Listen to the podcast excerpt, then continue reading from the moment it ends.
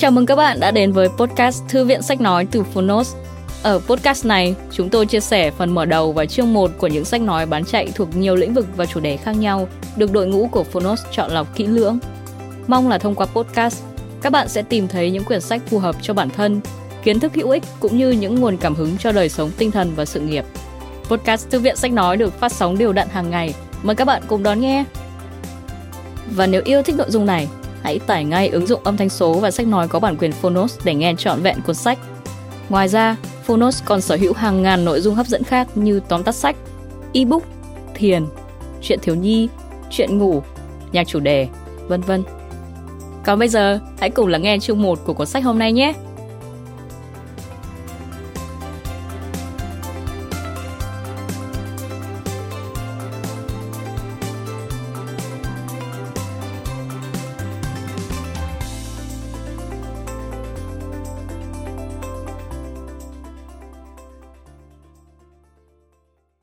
Bạn đang nghe từ Phonos.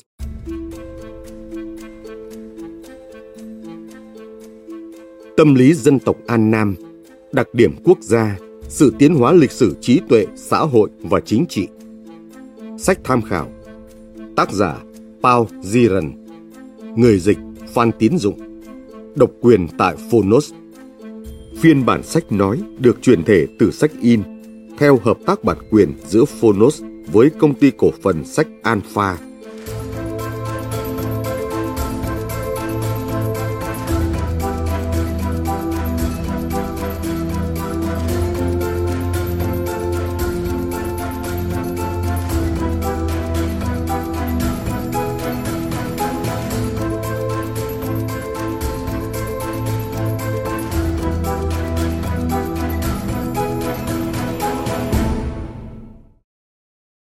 Lời ngỏ. Chế độ thuộc địa đã cáo chung trên thế giới. Khi bàn về chế độ thực dân Pháp ở An Nam, tức là Việt Nam, các vấn đề chính sách cai trị, kinh tế, thương mại, y tế, giáo dục, văn hóa, xã hội do người Pháp áp dụng thường được khảo sát và đề cập. Tuy nhiên, để biến toàn bộ An Nam trở thành xứ bảo hộ và áp đặt chính sách cai trị ở Nam Kỳ, tức là thuộc địa, cũng như Trung Kỳ, tức là bảo hộ. Từ rất sớm, người Pháp đã ý thức được rằng việc thấu hiểu diện mạo, đời sống, tính cách và tinh thần người An Nam là những thách thức không nhỏ mà họ sẽ gặp phải khi đặt chân đến xứ sở này. Chính vì vậy, thu thập và tích lũy các quan sát để phục vụ công cuộc thực dân của nước Pháp trên đất An Nam được xem là một phần công việc của những người đi thực dân, bành trướng, một đặc tính di truyền của dân tộc Pháp. Nửa cuối thế kỷ 19, Đại úy Hải quân Leopold Palu, người trực tiếp tham gia cuộc viễn chinh Nam Kỳ năm 1861, đã viết trong cuốn ký sự chiến trường Nam Kỳ Viễn Chinh Ký 1861. Cho đến tận ngày nay, người An Nam vẫn gần như không được biết tới dưới góc độ dân tộc học. Những nghiên cứu về diện mạo và tinh thần người An Nam chưa từng xuất hiện trước cuộc chiến tranh Nam Kỳ. Vì vậy, thấu hiểu thực sự về khả năng và phong tục của dân tộc này sẽ là lời bình luận hùng hồn nhất cho những khó khăn mà người Pháp đã gặp phải ở đây. Đầu thế kỷ 20, sau hơn 3 năm thu thập và tích lũy quan sát ở Đông Dương, Paul Giran, một quan chức cai trị thuộc địa Pháp, cho xuất bản công trình Tâm lý dân tộc An Nam vào năm 1904. Ông cho rằng để cai trị tốt một dân tộc, trước tiên phải học hỏi, tìm hiểu, phải biết rõ, phải thấu đáo tâm hồn thần minh của họ. Trong công trình của mình, Paul Giran đề xuất một nghiên cứu về dân tộc An Nam. Để khám phá những sức mạnh sâu kín của đời sống cộng đồng hoặc riêng tư, rút ra các nguyên tắc tối thượng, chi phối việc thành lập các thiết chế xã hội hoặc chính trị, phân tích mọi ảnh hưởng mạnh mẽ đã định hình nên lịch sử và sự tiến hóa của nó. Để hiểu thấu đáo tâm hồn và thần minh của người An Nam, Paul Giran cũng như nhiều đồng nghiệp của ông đã thâm nhập và sinh sống để học ngôn ngữ và hiểu người bản xứ. Qua đó, khắc họa nên đặc điểm quốc gia, sự tiến hóa lịch sử, trí tuệ, xã hội và chính trị An Nam. Tất cả nhằm phục vụ cho công cuộc thực dân của nước Pháp. Để thành công quân sự không trở nên vô ích, theo sau đó phải là chiến thắng của tiến bộ trước giấc ngủ mê Viễn Đông. Từ đây, ông rút ra hai nguyên nhân chính góp phần vào sự hình thành bản sắc dân tộc An Nam: chủng tộc và môi trường, cũng là đối tượng mà công trình này tập trung khảo sát. Nhận xét về tâm lý dân tộc An Nam, Étienne Aymonier đã viết trong lời tựa: một công trình chắc chắn, phong phú, có nội dung tài liệu, chắc chắn không có tham vọng giải quyết những vấn đề lớn làm thay đổi sự thống trị của chúng ta, nhưng chí ít tuyên dương công trạng ở một vài khía cạnh. Tôi hy vọng đối với ông, tức Paul Giran, và cho đất nước chúng ta, rằng tương lai sẽ chấp nối tất cả nguyện ước về những khởi đầu đáng kính này trong sự nghiệp thuộc địa. Trước khi về Paris phụ trách trường thuộc địa, Aymonier đã có hơn 15 năm ở nước Pháp Á Đông, am hiểu xứ sở này với tư cách một nhà chính trị. Đứng đầu cơ quan đào tạo nhân viên cai trị thuộc địa, Aymonier vẫn là một nhà chính trị. Vì vậy, không có gì ngạc nhiên về cách đánh giá ông dành cho công trình Tâm lý dân tộc An Nam và cá nhân Paul Giran. Tâm lý dân tộc An Nam ra đời hơn 100 năm trước, thời điểm mà người Pháp đã đặt ách cai trị trên đất An Nam. Những bài học rút ra từ nghiên cứu tâm lý này vẫn ít nhiều có giá trị tham khảo. Không cần phải dạy người An Nam ngôn ngữ của chúng ta, cho họ tòa án của chúng ta, tìm cách khắc sâu vào họ tôn giáo, ý tưởng và giáo điều của chúng ta. Phải tôn trọng tính toàn vẹn của tổ chức xã hội, không được chạm vào cả niềm tin cũng như luật pháp, kể cả bộ máy hành chính hay phong tục bản xứ, vân vân. Nhân danh khai hóa văn minh, nước Pháp cho họ quyền thống trị các dân tộc khác.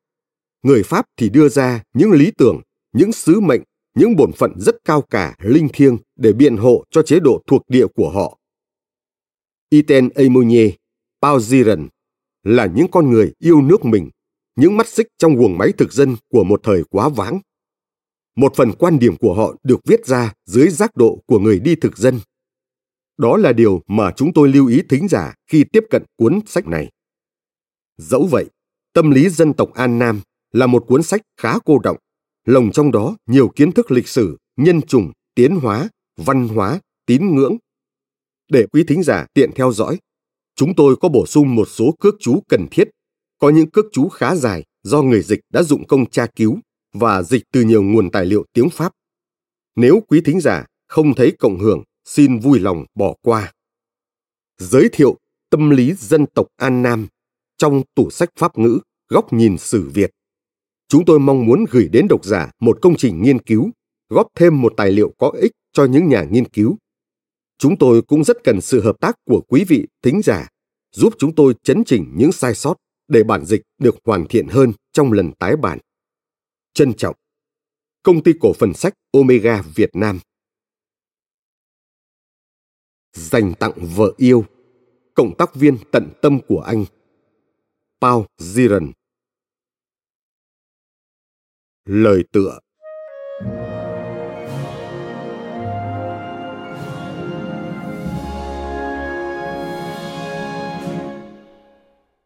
Không ai phủ nhận rằng nước Pháp phải nhận thức đầy đủ về các vấn đề nghiêm trọng và tế nhị khởi từ việc mở rộng thuộc địa gần đây.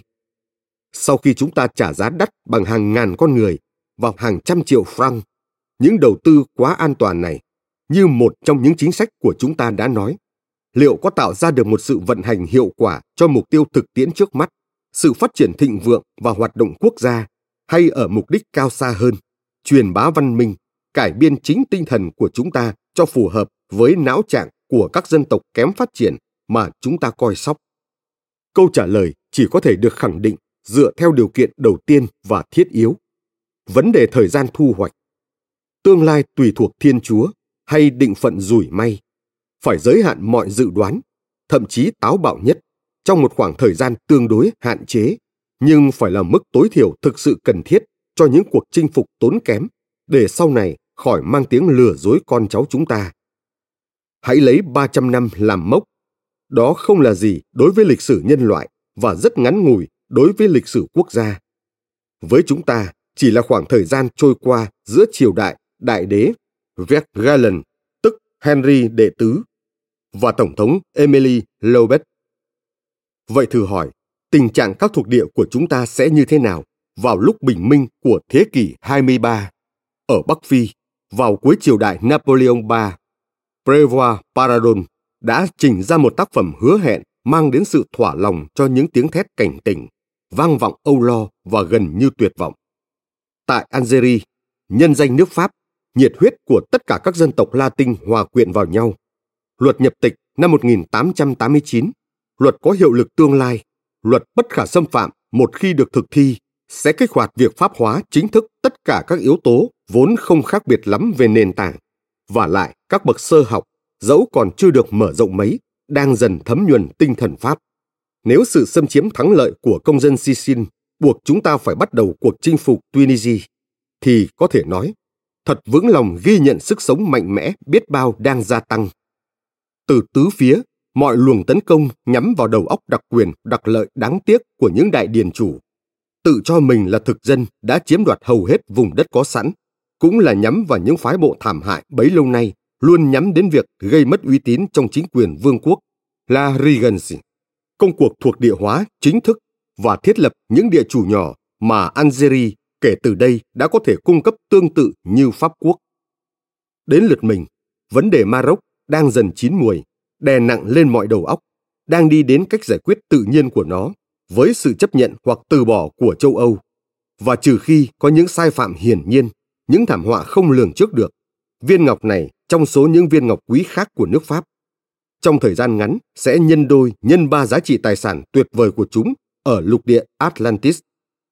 Khi đó, từ vịnh Gabes đến Đại Tây Dương rộng lớn, hàng triệu người dân châu Âu mà chúng ta tin sẽ sớm tăng nhanh dân số nhờ năng lực sinh sản cũng như dòng chảy không ngừng của người Latin, mà trong chưa đến 3 thế kỷ sẽ trở thành một quốc gia mạnh mẽ, gồm 30 triệu người châu Âu nói tiếng Pháp, pha lẫn với một ít số lượng tương đương những người dân bản xứ cũng biết nói tiếng của chúng ta. Điều vốn không làm hài lòng một số ít người thiếu ý thức, những kẻ mơ mộng chấn hưng, làm sống lại hoặc hợp nhất mọi phương ngữ của xứ sở. 60 triệu dân Atlantis nói tiếng Pháp này sẽ tràn qua biên giới tự nhiên, băng qua sa mạc Sahara, vươn tới Tây Phi của chúng ta để tìm cách khai thác nó hiệu quả. Bởi không ai biết được những tài nguyên của cải nào dành cho chúng ta trong sa mạc mênh mông này. Kiến thức về lòng đất, tiến bộ của khoa học, ví dụ như sử dụng nhiệt năng mặt trời. Giữa nước Pháp Phi trẻ này và mẫu quốc Pháp già nua ở châu Âu, sự phân ly chính trị là không thể tránh khỏi. Có lẽ nó được nhận định quá cứng nhắc và sẽ chỉ là một sự kiện quan trọng thứ yếu, được khởi xướng từ phương Bắc, là do tự thấy mình bị ảnh hưởng quá nhiều trong đời sống nội tại từ cái thuộc địa gần gũi và gợi cảm hứng này. Điều đáng mong muốn, điều phải là trên hết, đó là hàng trăm triệu con người sẽ sử dụng tiếng Pháp trên cả hai bờ Địa Trung Hải và đều thấy giống như đang ở nhà mình. Tất cả được đào tạo trong một khối đại đồng về ý niệm và tình cảm, hàm chứa sự đồng nhất ngôn từ hiển nhiên. Do đó, mang lại cho nhau sự hỗ tương, giúp đỡ và trợ lực. Vì dù đẹp đến đâu, liệu có phải chính từ các thuộc địa hiện tại của mình mà nước Anh đạt được chỗ dựa tư tưởng lớn nhất? Không phải thế sao? Bất chấp một Đại Tây Dương rộng lớn và đầy dông bão chia cách, 80 triệu người Bắc Mỹ có chủng tộc pha trộn, tất cả đều nói ngôn ngữ của người Anh, mua sách báo, tham gia vào đời sống trí tuệ của nước Anh. Vậy, với mọi viễn cảnh trên, công trình của nước Pháp sẽ mạnh mẽ và đạt thành tựu ở châu Phi. Thành công ở Madagascar còn đầy hoài nghi. Chúng ta mang lại sự yên bình và thịnh vượng tương đối cho những cư dân rất sinh sôi nảy nở của hòn đảo lớn này. Sau hàng trăm năm, dân số chỉ tăng gấp đôi. Ấy vậy mà vào đầu thế kỷ 23, xứ này sẽ vượt qua con số 20 triệu dân. Trong đó có vài trăm nghìn người Âu và người Lai. Đặc điểm của dân tộc này sẽ là gì? Có giá trị ra sao đối với sự bành trướng của nước Pháp trên thế giới? Chúng ta có thể mạnh dạn trả lời rằng giá trị này sẽ đến trực tiếp từ kiến thức và việc sử dụng ngôn ngữ chúng ta. Vậy điều trở ngại cần tránh là làm lụi tắt những nhiệt huyết tốt đẹp ban đầu của cuộc chinh phục, trong khi vẫn phải tìm cách chống lại tiếng Anh. Là quên đi rằng nếu tất cả công chức Pháp phải biết ngôn ngữ của xứ này, thì song song đó tất cả người bản xứ cũng phải học và có thể nói khá hơn ngôn ngữ của chúng ta. Cũng cần làm sao tránh khuyến khích thêm những chủ nhân của hòn đảo đã thấp thoáng ló dạng, tức lớp học giả nửa mùa tai hại. Ở đây, Aymonier muốn nói đến những người cải cách ngôn ngữ ở Madagascar. Các vị này nhanh chóng bị mê hoặc khi thấy có người tỏ ra ngưỡng mộ chủ đề nghiên cứu đặc biệt của họ, vốn vì căn nguyên hữu ý và vụ lợi nhiều hơn là sự chân thành và công chính. Rất dễ dàng, các học giả sẵn lòng coi thường nhiệm vụ yêu nước của mình để bảo lưu, thanh lọc, củng cố, tạo ra một bản ngữ và như người ta nói, tiếp theo là một đặc tính dân tộc bản địa. Vậy làm sao không nghi ngờ cho được những nỗ lực thành lập Viện Hàn Lâm cho dân Madagascar đang được chính một số kẻ thống trị ủng hộ? Liệu chăng họ có ý định áp đặt cái chương trình cải cách xác đáng của mình lên các nguyên tắc ngôn ngữ của xứ này? Sự hồ nghi này cũng gây lo lắng khi chúng ta nhìn sang Đông Dương. Ở đó, đầu tiên cần xem xét khả năng hấp thụ, dù bằng phương thức hòa bình hay đối kháng, của xứ này đối với khối khổng lồ 400 triệu người Trung Hoa, mà dù thế nào đi nữa, cũng sẽ phát triển dưới áp lực của thời cuộc.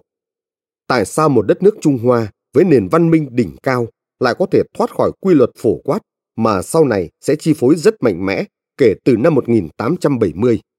Hầu hết các dân tộc, ngay cả dân tộc sơ khai, cũng có những bước tiến vượt bậc về ý thức phòng vệ và sử dụng vũ trang khi bị những xâm nhập bạo lực của người châu Âu đánh thức khỏi giấc ngủ mê hay quấy rối khỏi sự yên tĩnh. Nhật Bản và Abyssinia chỉ là một số ví dụ nổi bật cho những tiến bộ phổ quát này, chứng tỏ phúc cho những kẻ sở hữu và làm cho mọi cuộc chinh phục trong tương lai ngày càng khó khăn hơn.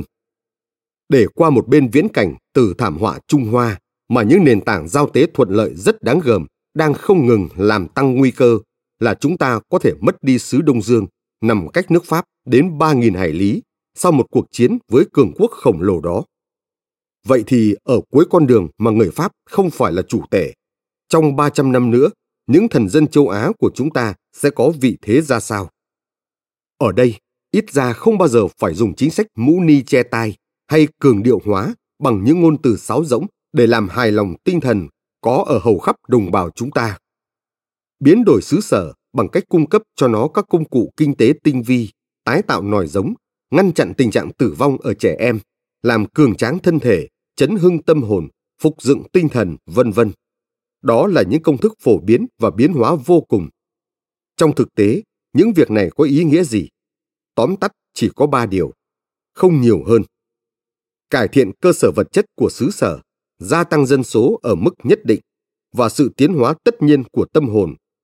3 điều đó sẽ cấu thành nhiệm vụ không thể tránh của kẻ chinh phục với lợi ích gần như độc quyền cho các thần dân. Kể từ năm 1886, tôi hài lòng khi nhắc lại điều đó với các quan lại An Nam. Họ quá muộn phiền vì sự hỗn loạn kinh khủng của thời đại và những đàn áp tàn bạo không thể tránh. Tôi từng nói với họ, chủng tộc các ông trong quá khứ từng chịu những khủng hoảng lớn hơn nhiều mà còn không làm sao ngăn được nó phát triển. Về cơ bản, tất cả chúng tôi là người Pháp. Chúng tôi đến giúp các ông. Chúng tôi sẽ không lấy đi đất nước các ông. Chúng tôi sẽ biến đổi nó. Chúng tôi không làm giống nòi các ông biến mất. Nó chắc chắn sẽ tiến bộ và giàu có lên dưới sự hướng dẫn của chúng tôi. An Nam của các ông là một trong số ít các vương quốc khép mình tuyên bố bế quan, một việc bất khả thi ở thời điểm này. Chúng tôi mở nó ra vì lợi ích của nó, cho nó hoạt động phổ quát. Tôi vẫn tin rằng ngày nay những quan điểm này là chính xác. Nhưng ở trong mức độ nào thì công cuộc này có thể mang lại lợi nhuận cho nước Pháp?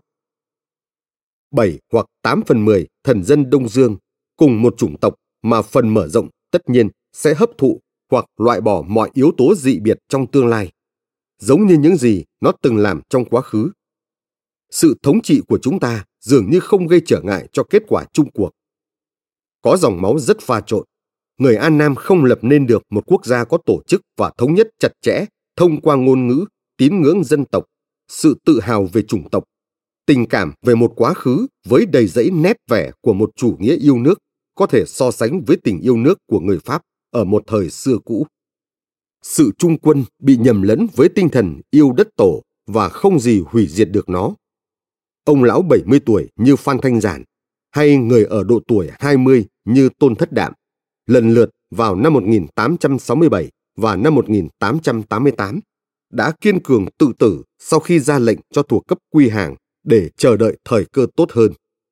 Theo một quy luật quen thuộc, cái tôi An Nam sẽ nổi lên chống đối. Sức mạnh này sẽ khai phóng ý niệm về tổ quốc, sẽ khiến nó trỗi dậy với tất cả sức mạnh và sự trong sáng của nó, như các quốc gia nhiệt thành nhất của châu Âu hiện nay. Sức mạnh này khởi từ tác nhân bên ngoài, tức sự hiện diện của chúng ta, kéo theo những hệ quả không chủ ý nhưng cốt tử, thấm nhuần vào các ý tưởng và nền văn minh của chúng ta một cảm giác phiền nhiễu ngày càng rõ ràng hơn, mà nguyên nhân đến từ giới cai trị, thậm chí là từ sự thù hận họ kích động nên. Kẻ thù của chúng ta là chủ nhân của chúng ta. Tinh thần này sẽ được lặp lại, dù là bằng tiếng Hoa, tiếng An Nam hay thứ tiếng Pháp, dù xấu hay tốt. Thậm chí phải thừa nhận rằng thần dân theo cách nào đó sẽ ít nhiều nợ chúng ta sự công nhận của họ, vì họ biết ơn chúng ta. Điều này, ngày nay chúng ta vẫn có cơ sở tin tưởng. Bên nào nặng hơn, trên bàn cân đong đếm. Một mặt là tình cảm lợi ích của chúng ta, ngay cả khi chúng không bị tranh cãi, và mặt khác, ký ức về những khó khăn của việc chinh phục, và hơn nữa, sự xấu hổ về sự hiện diện của chúng ta. Sẽ không quá đối huyễn hoặc để tin rằng họ sẽ đợi 3 thế kỷ trôi qua trước khi ngẩng đầu tuyên bố độc lập, rằng 50 triệu người dân An Nam, nơi sẽ hòa lẫn vài trăm ngàn người Lai, điều này sẽ thật sự rất nguy hiểm cho sự thống trị của chúng ta, nếu chúng ta phạm phải sai lầm không thể tha thứ là duy trì họ ở tình trạng đẳng cấp trung gian.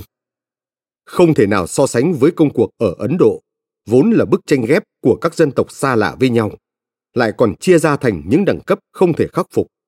Và ở xứ An Nam này, nơi đây, cuộc chinh phục đã gặp một chủng tộc hòa hợp tuyệt vời, đặt lên trên hết những nền tảng vững chắc của tổ chức gia đình và làng xã, sự phân cấp thông tuệ của những nho gia quan lại, tôn vinh thiết chế xưa cũ của vương quyền, đại giáo chủ và đại diện tối cao của dân tộc. Bây giờ, khi thời khắc phân ly, dù trong hòa hoãn hay bằng con đường bạo lực được gióng lên, chúng ta vẫn phải đối mặt với nó bằng cái đầu lạnh thay vì thoái lui. Chúng ta vẫn sẽ là vì nước Pháp, trong chừng mực sau đó có thể cắm rễ vững chắc ngôn ngữ của chúng ta vào xứ này. An Nam đã có ngôn ngữ của riêng nó, trừu tượng với 6 thanh sắc của các âm đơn. Đây là một phương ngữ trong sáng và rõ ràng, với kho từ vựng thông thường phong phú, chuẩn và chính xác. Nhưng từ hơn 2.000 năm nay, tiếng nói phổ thông này được duy trì ở hình thức phương ngữ bậc thấp, không có sự phát triển hay tiến hóa khả dĩ nào. Còn ngôn ngữ Trung Hoa, nhờ có văn minh của đại đế quốc dẫn dắt, lại được hằng định là ngôn ngữ trí tuệ của người có học và ngôn ngữ hành chính. Phổ biến là tất cả người An Nam có học đều sử dụng 2 ngôn ngữ. Khi nói chuyện, họ dùng tiếng bản địa có cú pháp đơn giản như ngôn ngữ của người Pháp, còn khi viết lại dùng chữ Hoa với cấu trúc luôn đảo ngược so với tiếng Pháp. Trong số các vấn đề cần phải ngay lập tức xem xét, có việc liệu chăng nên dùng tiếng Pháp, ngôn ngữ có cấu trúc tương tự tiếng An Nam, thay cho tiếng Hoa, ngôn ngữ có cú pháp hoàn toàn khác nhưng cận kề tiếng An Nam hơn ở khía cạnh đơn âm, đa thanh, đa điệu và có nhiều từ vựng do du nhập từ lâu mà trở nên phổ biến trong phương ngữ bình dân. Sau đó, hãy để tương lai quyết định có bao nhiêu từ tiếng Pháp sẽ làm phong phú hoặc sửa đổi thổ ngữ này trong phạm vi rất hạn chế, đó là tiếng An Nam hiện thời. Giải pháp khiêm tốn và khả thi này có cả ưu lẫn nhược điểm của nó. Chữ Hoa tượng hình tạo thành một ngôn ngữ chung, phổ biến trong số 500 triệu người da vàng, trong khi việc sử dụng tiếng Pháp sẽ xoay An Nam về phía thế giới châu Âu, về cả phía khoa học và nền văn minh của nó. Trong 2 hướng này, điều gì thuận lợi hơn cả cho các thần dân của chúng ta?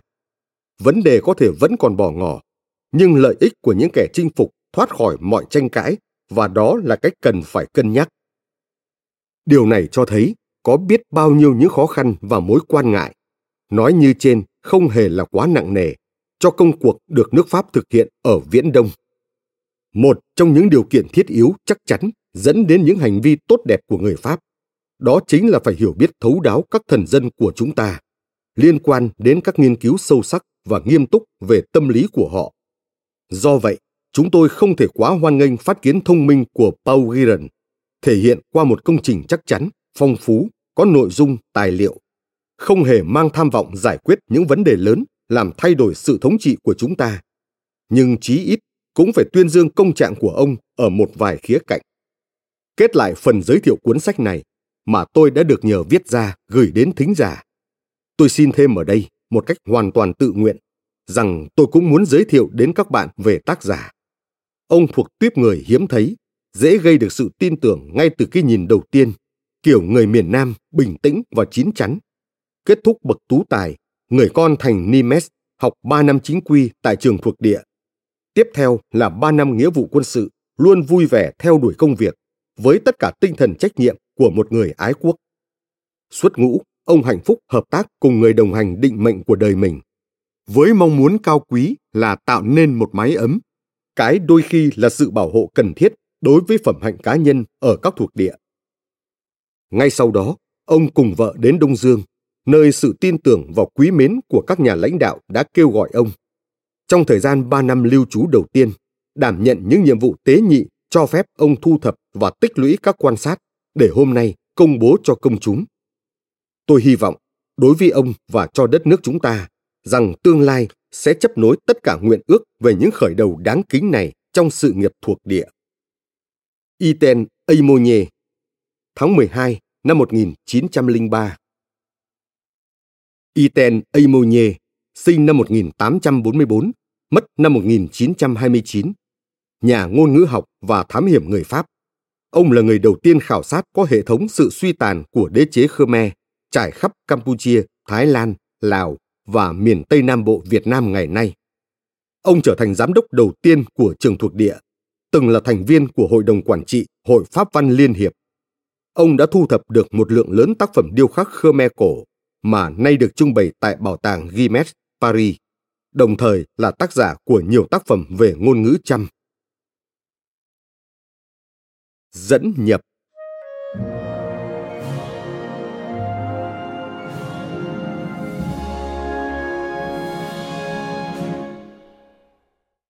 Lâu nay, người Pháp chúng ta gặp nhiều khó khăn khi xét đoán những dân tộc hải ngoại với cái nhìn khác biệt.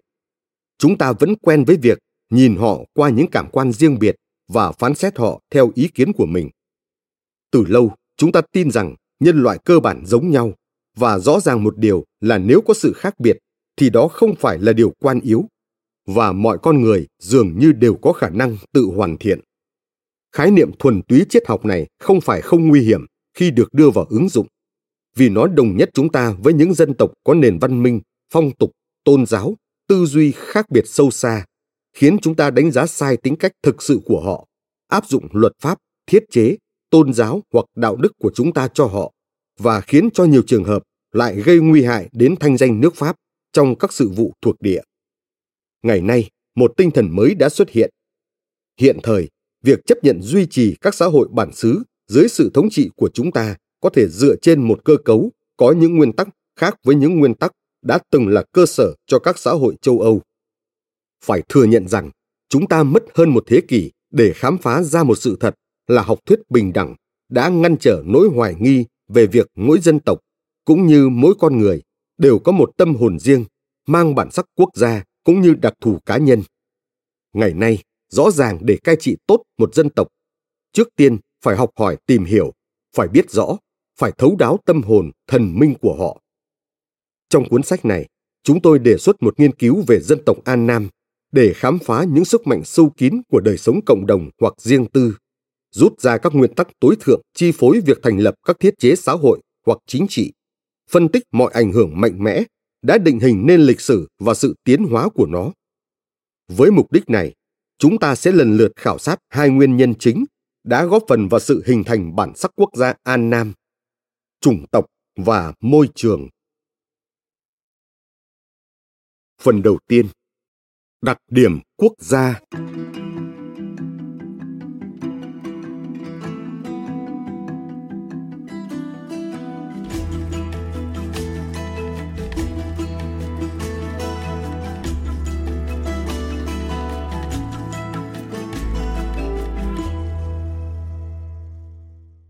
Chương 1: chủng tộc.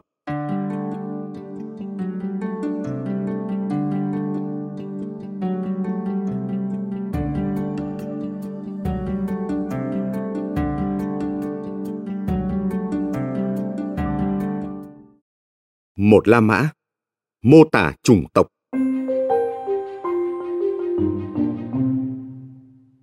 Người An Nam là một đại diện của chủng tộc da vàng thuộc đại chủng Á, Mongoloidi.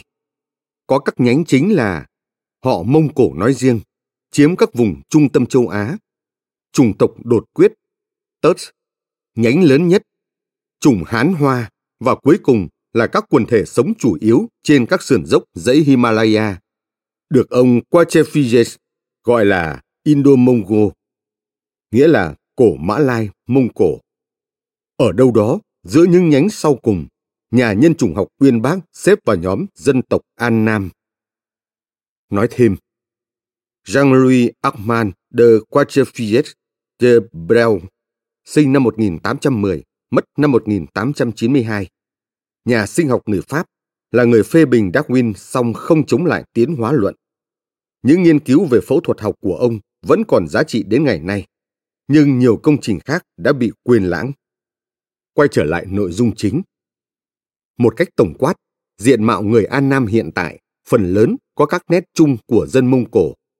Đầu rộng ngắn, trán thấp và rô ra, gò má cao, mắt nhỏ xếch, mí trên bụp và nặng, lông mày thưa, vểnh lên về phía đuôi, mắt đen, mũi bẹt phần phía dưới, phình ra, rộng ở gốc, đôi tai cách xa, môi dày, tóc đen, cứng và suông, râu và ria mép thưa, chỉ mọc rậm khi vào tuổi trung niên. Nét đặc trưng nhất của dung mạo này là xương gò má rộng và cao, khiến cho khuôn mặt trông giống hình thoi hơn hình bầu dục. Da người An Nam thường có màu xanh nhợt hoặc hơi vàng, đôi khi trắng đục. Tuy nhiên, sậm hơn ở những người sống ở miền Nam Đông Dương. Nhiều người muốn quy sự khác biệt về màu da này đơn nhất về cho tác động của mặt trời, mà ở vùng nhiệt đới, rõ là nóng như nung như đốt, phần da phơi ra dưới nắng. Làn da nâu thêm và do vậy trông càng nổi bật hơn. Còn ý kiến của chúng tôi là, chúng ta hãy còn phải nhìn nhận thêm ảnh hưởng của việc Lai với người Mã Lai. Kim nôi của chủng tộc An Nam là Bắc Kỳ và các vùng lân cận. Ở đó, tìm thấy những cá thể thuần chủng nhất, có da nhạt màu nhất. Ngược lại, người An Nam ở vùng hạ đẳng trong là Basi, Cochinchine, quan hệ trực tiếp hơn với người Mã Lai hay người Chăm, nên chắc chắn đã biến đổi khi tiếp xúc với họ. Tóm lại, có thể nói với hai ông Bonais và Paulus rằng làn da của người An Nam là minh chứng cho một sự chuyển tiếp giữa người Mã Lai và người Hán Hoa. Da sáng hơn người Mã Lai, đậm màu hơn người Hán Hoa. Người An Nam thường không cao, chiều cao trung bình là 1m60 ở nam và 1m50 ở nữ. Hai chân dù mảnh mai nhưng khỏe. Ở một số người, ngón chân cái choãi ra phía ngoài, cách khỏi các ngón chân còn lại. Lưng dài tương ứng với chân, vai và ngực hẹp, cổ tay cổ chân linh hoạt, bàn tay mảnh và thuôn. Toàn bộ cấu trúc giải phẫu tạo ấn tượng mảnh mai và yếu đuối. Thật hiếm khi thấy người An Nam béo phì, xương lộ ngay dưới da. Trọng lượng cơ thể trung bình là khoảng 55 kg ở đàn ông và 45 kg ở phụ nữ. Như vậy, nhẹ cân hơn so với các chủng tộc Âu. Cơ lực của họ không đáng kể. Một vật nặng phải mất hai người An Nam, đôi khi nhiều hơn, nâng lên một cách khó khăn. Trong khi chỉ cần một người Âu là đã có thể dễ dàng mang đi. Điều làm chủng tộc An Nam khác với chủng tộc Hán Hoa là sự lực lưỡng. Sự kém về mặt thể chất ở người An Nam không nghi ngờ gì là kết quả do tác động kéo dài của kiểu khí hậu Đông Dương. Càng xuống vùng nắng nóng, tác động này càng rõ rệt hơn. Người Bắc Kỳ không lực lưỡng bằng người miền Nam Trung Hoa, nhưng luôn cao lớn và mạnh khỏe hơn người dân ở hạ đẳng trong. Họ thường chỉ cao đến 1m60 và đôi khi, nhưng hiếm khi cao đến 1m65. Ở Bắc Kỳ, phụ nữ làm việc như đàn ông, thường làm nghề cu li, mà phụ nữ Nam Kỳ không có khả năng làm. Cu li là nghề tay chân. Ở đây chỉ người giúp việc tay chân. Tương tự như vậy, thường thấy rằng cu li xe Bắc Kỳ chạy tốt hơn, có nghĩa là phu kéo xe, chạy những chuyến dài hơn người Nam Kỳ. Bên cạnh đó, tuy có dáng vẻ yếu đuối, nhưng người An Nam lại có một sức đề kháng đáng kể. Dưới khí hậu nóng bức, anh ta miệt mài lao động và làm bằng chứng cho phẩm chất bền bỉ tuyệt vời. Có thể ở cả ngày ngoài ruộng, cúi mặt cấy lúa, lội bùn lên đến đầu gối, tiếp xúc với nền đất ẩm nóng hừng hực bốc lên và phả khủng khiếp vào người. Hay cũng tương tự như vậy, ở trên thuyền Tam Bản, đầy nắng, gặp người chèo thuyền hàng giờ liền. Có bao nhiêu người Âu có thể làm công việc khó nhọc của những người cu li xe, chạy hàng giờ với tốc độ 12 cây số một giờ không mệt mỏi, chỉ có vài phút nghỉ ngơi để uống một tách trà hoặc ăn một bát cơm. Để xác định nguồn gốc của những ưu điểm thể chất này, cần phải tính một chút đến sự phát triển của hệ thần kinh ở người An Nam, về việc họ thiếu vắng cảm giác, và do đó dửng dưng với đau đớn và bạo lực. Tôi không nghĩ cần phải xem xét, như đôi khi ta vẫn nghe nói, đến ảnh hưởng di truyền được bảo tồn và truyền lại qua nhiều thế hệ, một di sản sức mạnh được thừa kế bởi tổ tiên Mông Cổ. Chủng tộc An Nam sinh sản nhiều, nhờ vào khả năng bành trướng mà họ có thể, trong một thời gian tương đối ngắn, chiếm đất một cách hoàn hảo trên một phần lớn bán đảo Đông Dương. Trong khi ở châu Âu, tần suất sinh của 100 phụ nữ đã lập gia đình dưới 50, ở Phổ là 29, ở Anh 26, ở Pháp 16. Người ta tính rằng số lần sinh trên 100 phụ nữ An Nam trong cùng điều kiện lên tới khoảng 170.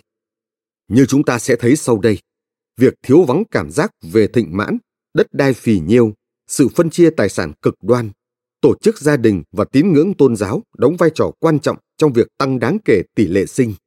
Vậy, đây không phải chỉ là nét đặc trưng của chủng tộc, mà còn là ảnh hưởng chủ đạo của môi trường vật chất và xã hội đối với đối tượng này. Dưới bầu khí hậu như thiêu đốt, làm kích thích các dây thần kinh đến cùng kiệt, kích hoạt lưu thông máu và đốt cháy động vật. Người An Nam trưởng thành sớm và già nhanh hơn những cư dân vùng ôn đới. Họ trông già sớm và hiếm khi sống thọ. Trong số 65.489 trường hợp tử vong trong năm 1900 ở người An Nam hoặc những người Á khác sống ở Nam Kỳ, chỉ có 7.075 người chết trên 60 tuổi.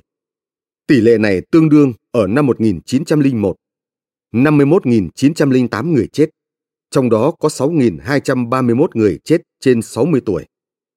Như vậy, chỉ hơn 1/10 dân số An Nam sống đến tuổi 60. Tỷ lệ này là tương đối thấp. Ngoài ra, tuổi dậy thì đến rất sớm ở cư dân Đông Dương. Lần kinh nguyệt đầu tiên, theo quan sát của bác sĩ Mondier, xảy ra ở nữ vào tuổi 12 và độ tuổi kết hôn là 16 tuổi 4 tháng. Do đó, không hề hiếm những cuộc hôn nhân mà cặp vợ chồng ăn ở với nhau có tuổi đời tổng cộng chưa tới 30, nhất là trong các gia đình khá giả. Việc thể chất phát triển sớm kết hợp với ảnh hưởng xấu của khí hậu làm tiêu hao nhanh chóng một con người. Họ thành niên ở tuổi 13, làm cha ở tuổi 16 và thành một ông già ở tuổi 50, trừ đi một số ngoại lệ hiếm hoi. Để kết thúc việc mô tả lướt qua về chủng tộc này, chúng ta phải cố gắng phác thảo tóm lại một tâm lý chung của các dân tộc thuộc chủng da vàng. Ngay như quan điểm sinh lý học, các đặc điểm của những cư dân này hòa hợp trong một kiểu duy nhất, bất chấp sự khác biệt có vẻ như tách chúng ra. Do đó, theo quan điểm tâm lý học cũng tương tự vậy. Chúng ta thấy ở mọi người những nét tính cách đồng nhất, cách suy nghĩ và hành động tương tự, khuynh hướng văn minh hóa đồng điệu. Đây là một trong những tác động bình thường của di truyền. Thật vậy, phần lớn các nhà nhân chủng học đều đồng ý về sự tồn tại, một kết nối bất biến giữa sự di truyền cái giống nhau về thể chất và về tinh thần. Nếu người ta thừa nhận rằng mức độ phát triển của các thùy não, trán, đỉnh và chẩm được phản ánh ra bên ngoài dưới các dạng sọ tương ứng, chúng tôi đi đến kết luận rằng hai hộp sọ có tương tự nhau ở hai cá nhân khác nhau. Các dấu hiệu cho thấy cả hai có thể trạng trí tuệ gần như giống hệt. Như đã nói, các chủng tộc da vàng nói chung có đầu ngắn. Tuy nhiên, chỉ một số trong họ, nói đúng ra là chủng tộc Mông Cổ, có tất cả các thuộc tính của chủng Mông Cổ. Nó dường như làm hình thành nên một loại ở trung tâm để từ đó tỏa đi nhiều nhánh khác nhau về địa lý và dân tộc. Hộp sọ lúc đó dần dần kéo dài thành đầu dài. Theo Quatrefages, đương thời, các nhà sinh học cho rằng có thể khẳng định trí thông minh con người định khu ở thùy trán, nên việc kéo dài hoặc mở rộng bộ não và tương ứng là kéo dài hộp sọ cho thấy ở những cá thể hoặc ở các chủng tộc có ít hay nhiều năng lực trí tuệ lớn, nghị lực ý chí ít hay nhiều phần mạnh mẽ. Loại đầu ngắn và đặc biệt là đầu ngắn gia sạm. Về mặt tinh thần, ứng với người hòa bình, cần cù, tiết kiệm, thông minh, cẩn thận, không bỏ qua cơ hội, giỏi bắt chước, bảo thủ nhưng không có sáng kiến, gắn bó với quê cha đất tổ, tầm nhìn ngắn, nhu cầu đơn điệu, đầu óc thường ngày dễ nổi loạn, dễ bị dẫn dắt, dễ yêu thương cả người cai trị mình, thiếu ý chí nghị lực, được phú cho đầu óc dễ chăn dắt, tinh thần bầy đàn. Trên thực tế, gần như đó là các nét tâm lý nổi trội của người da vàng. Tuy nhiên, vẫn nên chỉ ra thêm sự thiếu vắng khả năng mẫn cảm của họ, khiến họ vô cảm, không cảm thông với nỗi đau, cứng rắn đến khắc nghiệt, nhưng đôi khi cũng nhẫn tâm đến độc ác. Điềm tĩnh, ít bị kích động, họ có thể lạnh lùng làm những điều tàn bạo tồi tệ nhất. Nhưng chúng ta phải nhấn mạnh chính yếu và sự tầm thường của lối tư duy đặc biệt thực tế nơi họ. Nói trắng ra, nhạy bén chỉ với một sự phát triển gò bó. Ở họ, trí tưởng tượng hãy còn nghèo nàn, hẳn nhiên là hệ quả của tính rừng rưng, cả về thể xác và đạo đức. Trí tưởng mộ đạo, lòng sốt sắng, nhiệt thành cháy rực ở những người Ả Rập, Iran, Slaver không bao giờ đánh thức sự vô cảm mà sưởi ấm cái lạnh nhạt của người Đột Quyết, Mông Cổ và Mãn Châu. Tôn giáo thích hợp nhất với sự tĩnh mịch của họ chắc chắn là Phật giáo. Họ là Phật tử theo lẽ tự nhiên, bởi chính nếp suy nghĩ của họ, không cần phải cố gắng gì. Và thậm chí, Phật giáo còn không được họ tiếp thu nếu tôn giáo này không chấp nhận trải qua trong vô thức những điều chỉnh ngầm sao cho phù hợp với thói quen tư duy, những tín ngưỡng ban sơ của họ. Tóm lại, tính rừng rưng, bình thản, vô cảm, tàn ác lạnh lùng và vô thức, thiếu trí tưởng tượng, trí tuệ trung bình là tổng hòa làm nên tâm hồn của chủng người da vàng. Sự thực, những đặc điểm tiêu biểu này không rõ nét, giống hệt nhau trong tất cả những nhóm người đại chủng Á, Mongoloids, có khi giảm khi tăng, bởi những ảnh hưởng khác nhau mà các dân tộc chủng da vàng đã phải chịu, khí hậu, hòa huyết, vân vân. Nhưng như thế sẽ thấy sau này, chúng tôi luôn khám phá ra sự tồn tại nào đó của những bẩm tính nguyên thủy này mà từ đó có thể làm nảy sinh những khuynh hướng mới. Nếu có thể nói rằng trong quần thể các dân tộc Mông Cổ cùng biểu thị một vẻ giống nhau nào đó, thì chúng ta vẫn phải nhìn nhận rằng có sự khác nhau giữa các nhóm qua các tính cách khác biệt rõ rệt. Thuật ngữ chủng Mông Cổ thường được sử dụng để chỉ một số đông các dân tộc và quốc gia rất khác nhau. Người Tây Tạng, Miến Điện, Xiêm, Trung Quốc, Nhật Bản, Takta, Kirgi, Briat, Tangos, Semoy, Phần Lan, vân vân.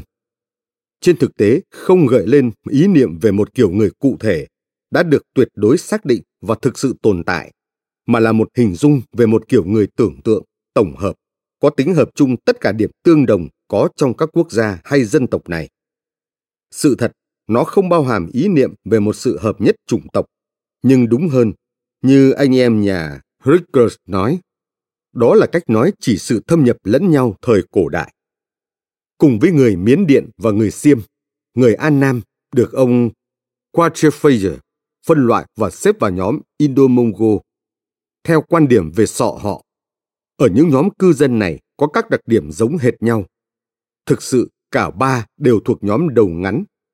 Đặc điểm này phân biệt rõ với người Trung Hoa phía Bắc thuộc nhóm đầu dài, với số đo bề ngang hộp sọ trung bình khoảng 76,60. Ở người An Nam, chỉ số này dao động giữa 83 và 85.